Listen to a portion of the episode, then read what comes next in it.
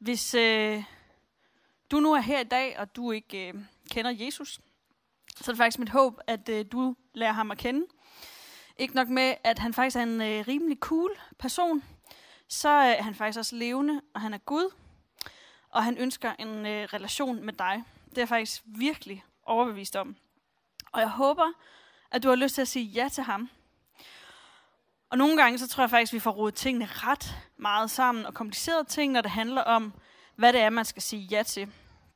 Er det sådan pakken af øh, alle dem, der kalder sig kristne? Skal man ligesom være enige med dem? Øh, skal det være den her kristendomspakke, eller den udefinerbare størrelse kirke, som man ligesom skal stå indenfor? Skal man have en bestemt livsstil? Skal man sige ja og amen til hele Bibelen? Faktisk ikke. Man skal kunne sige ja til at vi have en relation med Jesus. Man skal tage imod hans kærlighed og lys, og lade den forvandle dig. Og det er det, det handler om. Det er det, troen på ham faktisk handler om. At tro på ham, og det han står for. Ved du, hvem han er? Ved du, hvem han siger, han er? Og hvad han står for, og hvad der er vigtigt for ham? Noget af det allerførste, som Jesus gjorde, efter han var blevet døbt og ligesom var blevet en offentlig person, det var, at han gik op i synagogen, og så øh, læste han en gammel profeti op, som var skrevet af profeten Esajas. Øh, og så siger han, det her det er mig, den her tekst beskriver. Det er mig, den her profeti handler om. Og den, der står der.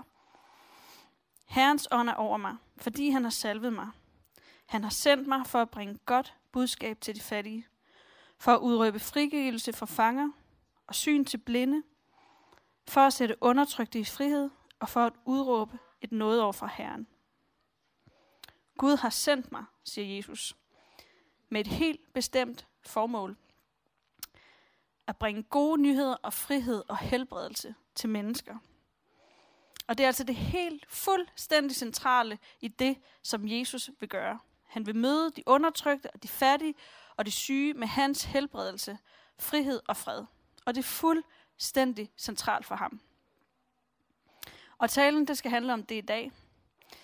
Hvordan vi får lov til, som efterfølger af Jesus og partner med ham, i at bringe frihed og fred og helbredelse, hans retfærdighed, til mennesker omkring os og møde ham. Men først så vil jeg lige bede sig.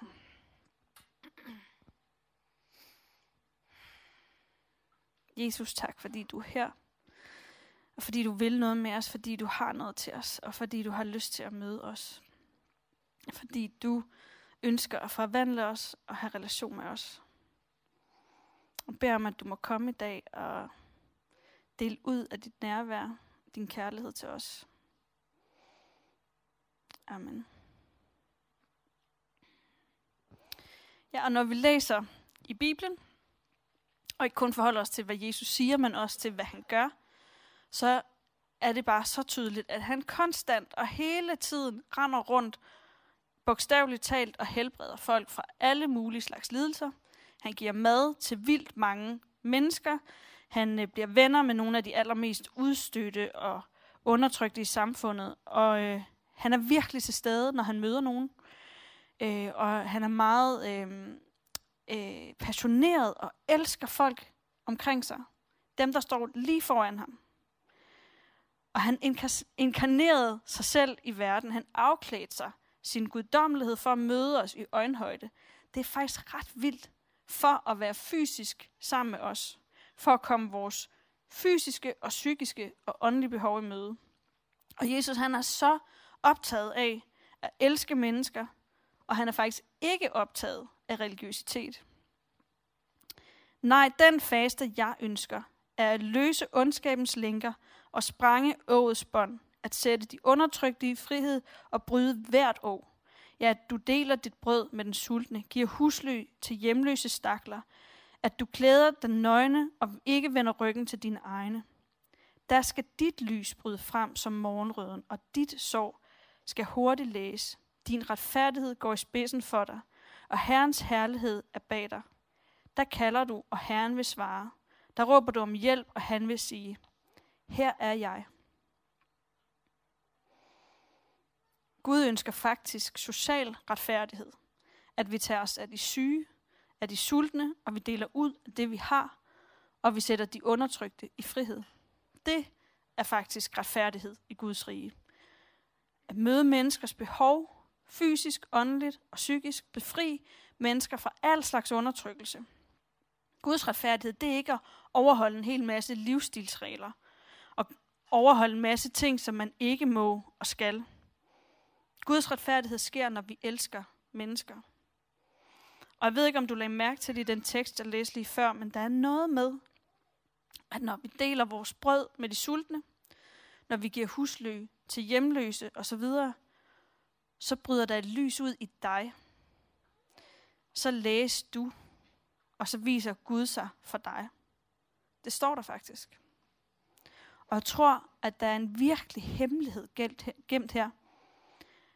At det er måden, vi virkelig møder Jesus på. I os selv og i andre, når vi rækker ud over os selv. Når vi forlænger Guds kærlighed til nogle andre. Når vi møder de menneskelige behov, vi ser omkring os, så møder vi ham. Og Jesus fortæller os, hvordan han faktisk møder os, når vi rækker ud om mennesker, øh, omkring, til mennesker omkring os og møder deres behov. Prøv at høre, hvad han siger her. Kom I, som er min faders velsignede, og tag det rige i arv, som er bestemt for jer, siden verden blev grundlagt. For jeg var sulten, og I gav mig noget at spise. Jeg var tørstig, og I gav mig noget at drikke. Jeg var fremmed, og I tog imod mig. Jeg var nøgen, og I gav mig tøj. Jeg var syg, og I tog jer af mig. Jeg var i fængsel, og I besøgte mig. Der skal de retfærdige sige, Herren, hvornår så vi dig sulten og gav dig noget at spise, eller tørstig og gav dig noget at drikke?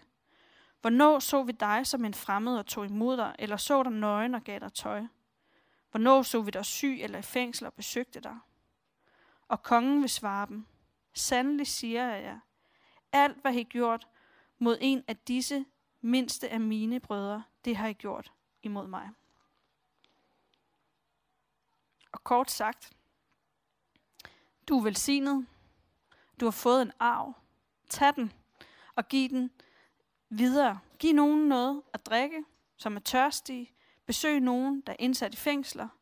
Så møder du mig. Det er faktisk så konkret. Vi har fået noget, vi er velsignet. Og den arv, vi har fået, det er et privilegie, men det er også et ansvar. Så tag noget ansvar og mød nogle menneskers behov. Så møder du Jesus. Eller med andre ord, søg først Guds rige og hans retfærdighed, så skal alt det andet gives jer tilgift. Giv til de fattige, vær gavmilde, giv undertrykte frihed, hjælp de fremmede, tal for dem uden stemmer. Sådan peger vi på Jesus. Sådan søger vi hans retfærdighed, og det er hele Bibelen gennemsyret af. Og jeg tror virkelig, at vi skal søge Guds retfærdighed ved at være hans retfærdighed i verden og gennemtrænge verden med hans kærlighed og omsorg. Opsøge og se al den uretfærdighed, der foregår. Råb op om de uretfærdigheder og pege på dem. Vi skal være nærværende blandt mennesker. Vi skal vise værdighed og medmenneskelighed og kærlighed. Men hvor er det lige, vi skal begynde, når vi skal partner med Jesus? Hvordan er det lige, vi kommer i gang? Og hvordan undgår vi at blive slået bagover af verdens smerte, og undgår inden i den ene af to grøfter, hvor vi enten bliver apatiske kynikere, eller som en, der er handlingslammet af verdens endeløse smerte. Hvordan undgår vi de her to grøfter? Og hvordan finder vi vores del og vores rolle? Jeg tror, vi skal lade os lede. Spørg Jesus, spørg Helligånden, hvad det er, han har til os. Vi skal partner med ham og spørge ham, hvor skal jeg gå hen? Hvad har du betroet mig? Og så skal vi holde os til det. Og jeg kunne godt tænke mig at fortælle øh, lidt om min vandring i forhold til alt det her. Den begyndte for alvor først for øh, ni år siden, hvor jeg havde et semester, hvor jeg ikke kunne få et fag, som jeg gerne ville have, og øh, så kunne jeg ikke tage lige så mange STS, og så havde jeg lidt mere tid, og så tænkte jeg, fedt, jeg har mere tid til mig selv. Men så hørte jeg en tale, øh, som handlede om, hvad det er, som vi betragter som vores og mit. Og at det egentlig er noget, som vi har fået af Gud, for at give det videre. Og øh, det rykkede virkelig noget i mig. Jeg havde nemlig hørt øh, vores øh, præst Helle i København Vineyard på det tidspunkt gøre, øh, hun synes, vi skulle gøre noget for kvinder i prostitution og øh, kvindehandel i København. Og øh, kvinder i prostitution havde faktisk været meget på mit hjerte, siden jeg havde boet i Amsterdam i en periode, hvor der virkelig er sådan en offensiv prostitution. Men jeg havde ikke rigtig lige fået gjort noget ved det, og øh, nu havde jeg så den her ekstra tid, og øh, den tænkte jeg, okay, den giver jeg. Jeg er med. Og i begyndelsen så var det meget Helles kald og hendes idéer, som ligesom var det, øh, jeg bare gik efter. Og øh, vi tog kontakt til en organisation, der hedder Reden International, som havde noget mega fedt arbejde med krisecenter for kvinder, som er øh, reddet ud af menneskehandel, og de havde også et værested på Vesterbro.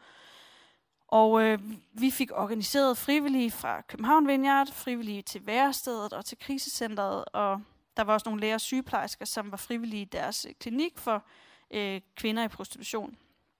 Og jeg stod for organiseringen og vagtplaner og træne frivillig, og jeg var også selv frivillig. Og det gav jo simpelthen så god mening. Det her med at kunne vise omsorg og medmenneskelighed.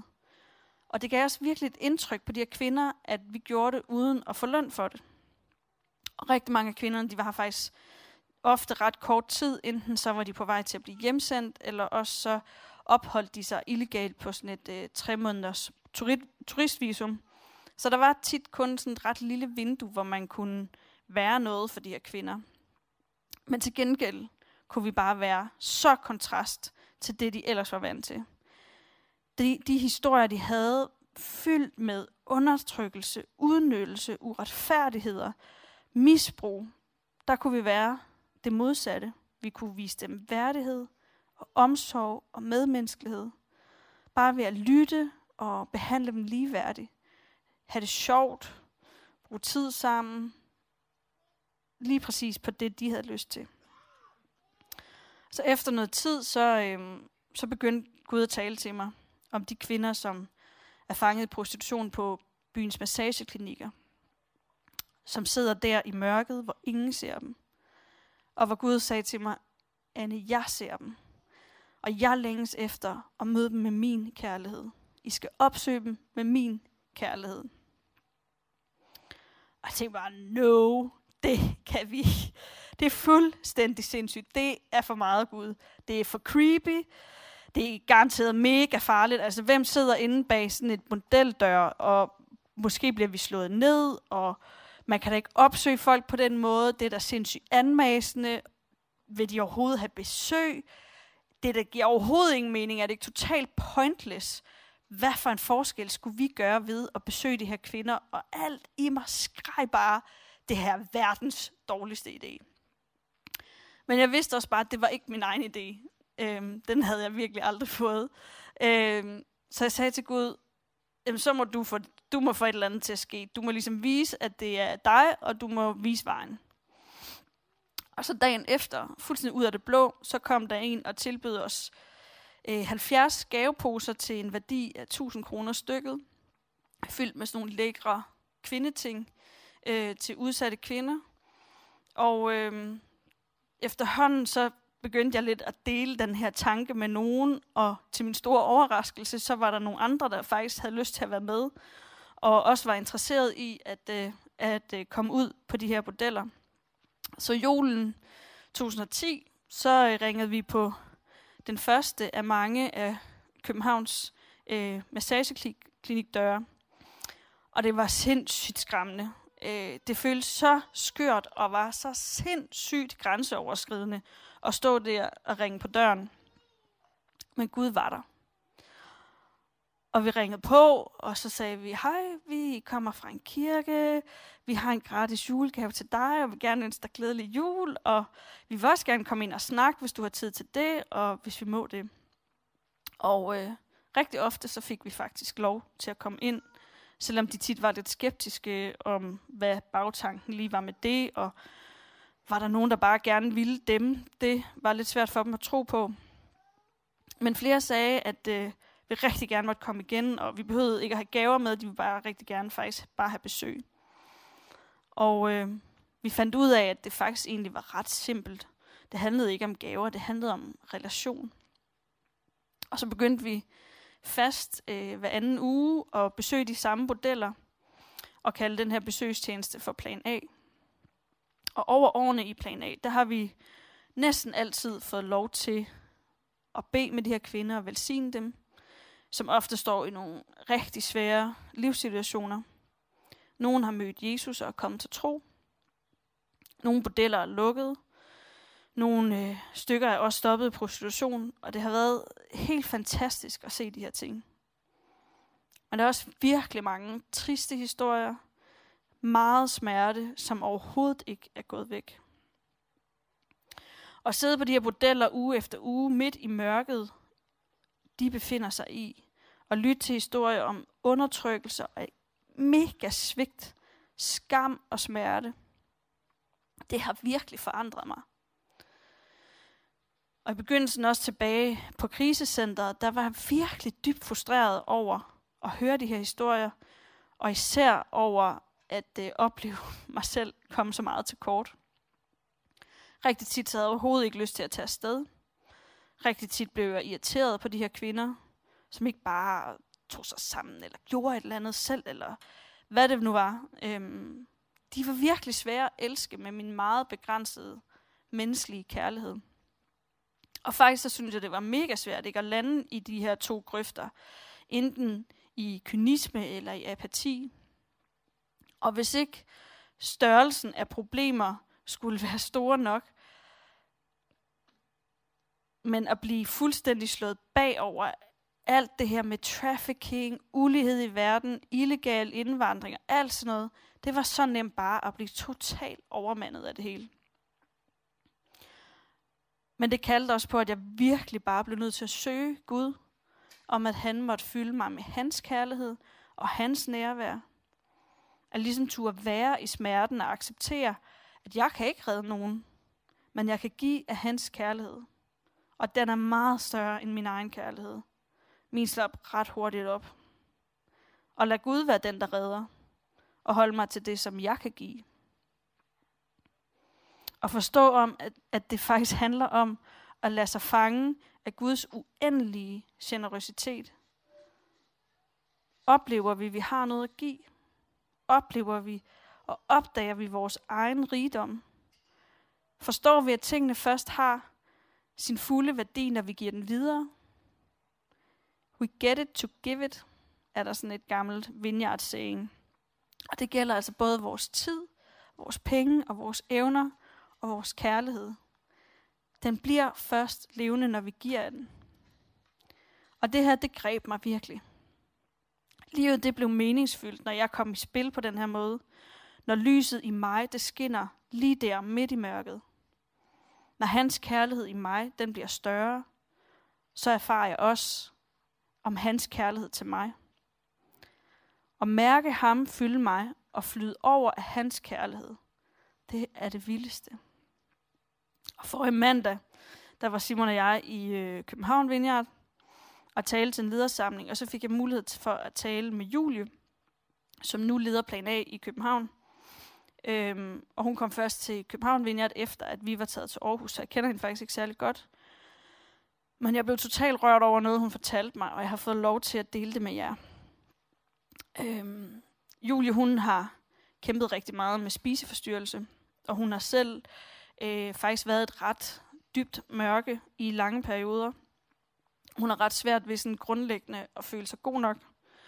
Og lige nu, da hun øh, flyttede ind på et nyt kollegie, og det er hun rigtig glad for, men hun synes også faktisk, det er ret svært det her med, at der er en masse cool mennesker, som hun ligesom skal forholde sig til, hvad synes de om hende, og det her med at hvile i, at hun har det godt nok, eller at hun er god nok, det, øh, det har hun det faktisk ret svært med. Og øh, det, øh, det fik jeg lov til at bede øh, sammen med hende om. Og så står vi så bagefter og snakker lidt, og så fortæller hun mig, at, øh, at der, hvor hun rent faktisk kan være sig selv, øh, det er i plan A. Det er, når hun snakker med kvinderne inde på bordellerne.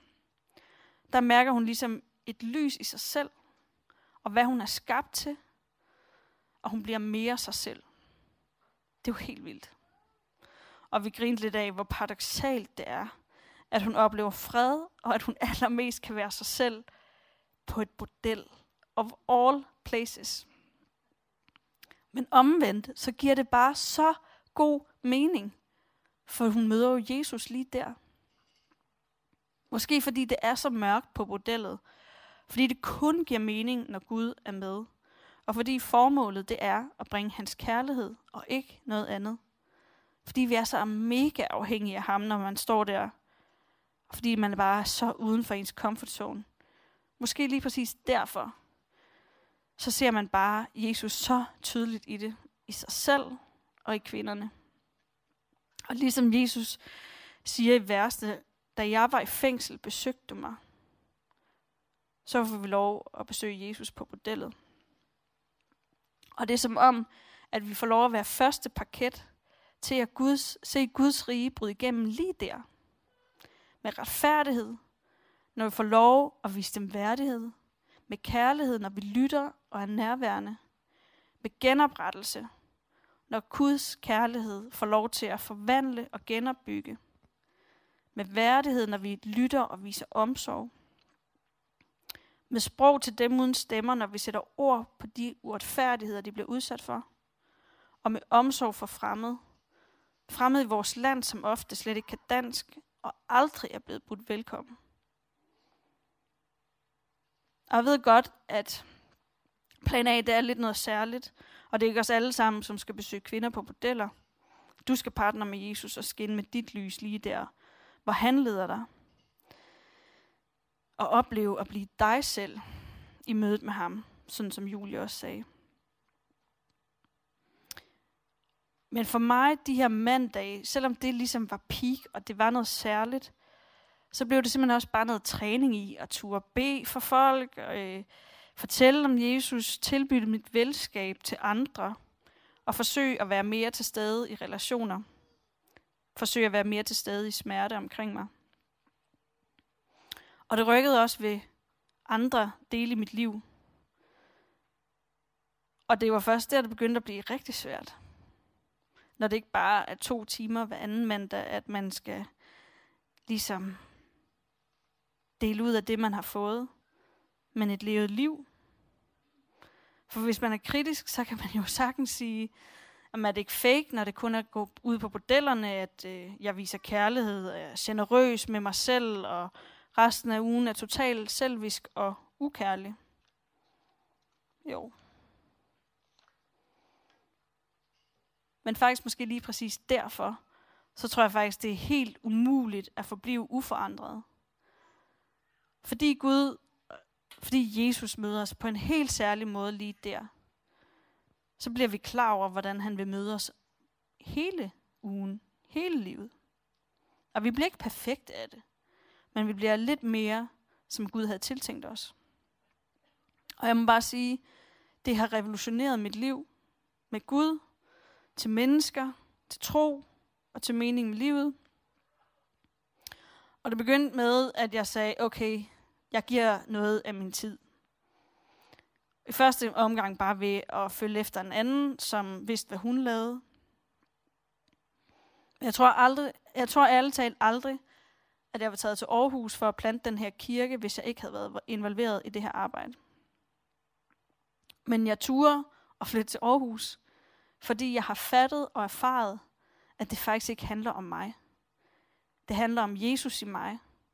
Og jeg har smagt, at det her med at få lov til at dele ud af hans kærlighed, det er det vildeste, jeg kan bruge mit liv på.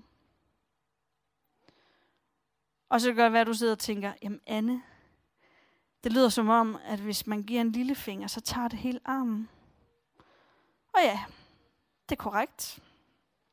Forstået på den måde, at det er seriøst meningen med det hele. At opleve og se Guds rige bryde igennem på den her måde. Opleve så konkret både at være mål og genstand for Guds kærlighed. Og være bærer af den og formidler af den, og et middel til at bringe hans kærlighed til andre. Det smagte bare af mere. Det gjorde mig sulten. Og jeg skal ikke prøve at sælge sunshine eller sugarcoat alt muligt, fordi det koster noget. Det koster, at du træder ud af din comfort zone. At man forpligter sig og bliver ved. Det er måske den største åndelige disciplin af dem alle sammen. At tage en risici. Være afhængig af, at Gud dukker op. At lade sig forme. Når man ser behovene omkring sig, og man ikke kan gøre en hel masse, og at man kun kan gøre en lille smule. Det former en. Ikke at lade sig distrahere der er konstant stemmer, der gerne vil tale højere og krav alle mulige andre steder fra, pligter og alt muligt skal og bør, som kan tage fokus. Og så kræver det, at man ser muligheder. Hvor er det, man skal træde til? Hvor er det, man kan partner med Jesus? Det skal man gå ind i. Og man skal gå ind i smerten. Man skal konfronteres med sin egen utilstrækkelighed sin manglende kærlighed, tålmodighed, man bliver irriteret og træt af, at man ikke ser hurtige resultater, alt sådan noget. Det er mega nederen at blive konfronteret med det i sig selv. Men det er også virkelig godt at blive konfronteret med. Og håber simpelthen, at der er flere her, der har lyst til at være med. Selvom man bevæger sig ud på en slagmark og indbyder til at få slag, når man tager del i den her kærlighedshær. Og det er lige præcis det, vi gerne vil den 24. maj. Det er at give mulighed for, at vi kan drømme sammen, hvor vi sammen kan gøre noget som fællesskab. Hvem kalder Jesus os i Aarhus til at se, til at række ud til, til at opsøge med omsorg og hans kærlighed? Hvem er de faderløse i vores by? Hvem er enkerne? Hvem er de fremmede? Hvem er de sultne? Og hvor er det dybeste mørke i vores by? Og der er jo allerede den her Facebook-invitation ude, hvor folk kan skrive gode idéer på faktisk til, hvad de allerede har tænkt. Der er nogen, der har foreslået babybesøg på plejehjem, opsøgende omsorg til hjemløse eller kvinder på modeller, handyman hjælp til enlige mødre. Og det kan også være, at du har nogle gode idéer, så skriv dem på. Fordi den her aften den går ud på, at vi vil lave nogle konkrete planer for, hvordan de her drømme kan blive til virkelighed. Og det er altså både en aften for dig, som bare har en længsel efter at komme i gang med et eller andet, og også for dig, som har nogle konkrete drømme, som du tænker, det lige præcis det her, det vil jeg være med til at starte. Fordi det er bare ikke altid nemt at gøre det her alene. Jeg tror aldrig nogensinde, at jeg selv havde fået mod til at gå hen og ringe på en bordeldør, hvis jeg havde været bare mig selv. Vi har alle sammen et helt individuelt kald til at gå i vores hverdag det ud af det, som vi har fået af vores tid, og penge, og omsorg osv. Men jeg tror virkelig også bare, at vi både får trænet og gjort det nemmere for os selv ved at gøre det sammen med nogen. Og så har det også en værdi, at vi gør det sammen som kirke. Det giver nogle andre muligheder. Det giver en anden impact, når man er flere om det. Og øh, vi har nogle gange brug for hinanden. Så jeg håber, at mange af jer har lyst til at være med. Og det er ikke sådan, at hvis man ikke lige kan komme den 24. så er man afskrevet. Der bliver selvfølgelig mange andre muligheder. Men det kunne være så fedt, hvis vi var flere. Og øh, lidt senere så vil jeg gerne bede sammen med dem af jer, som har lyst til at øh, på en eller anden måde markere, at I gerne vil træde ud i noget nyt. Blive fyldt af Guds kærlighed, for at give den videre til mennesker omkring jer. Og øh, jeg vil gerne slutte af med at læse et meget cool Mother Teresa sådan citat, som jeg læste her den anden dag, som virkelig rørte mig. Og den kan måske bare blive stående op. Men det vil jeg læse her.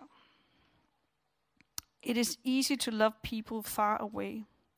It's not always easy to love those close to us.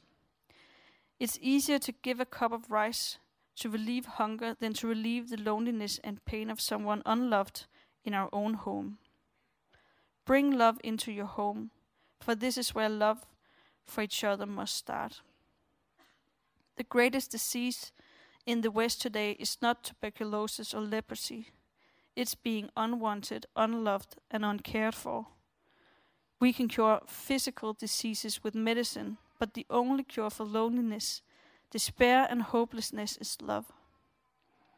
There are many in the world who are dying for a piece of bread, but there are many more dying for a little bit of love. Har ikke lyst til at stå op sammen med mig?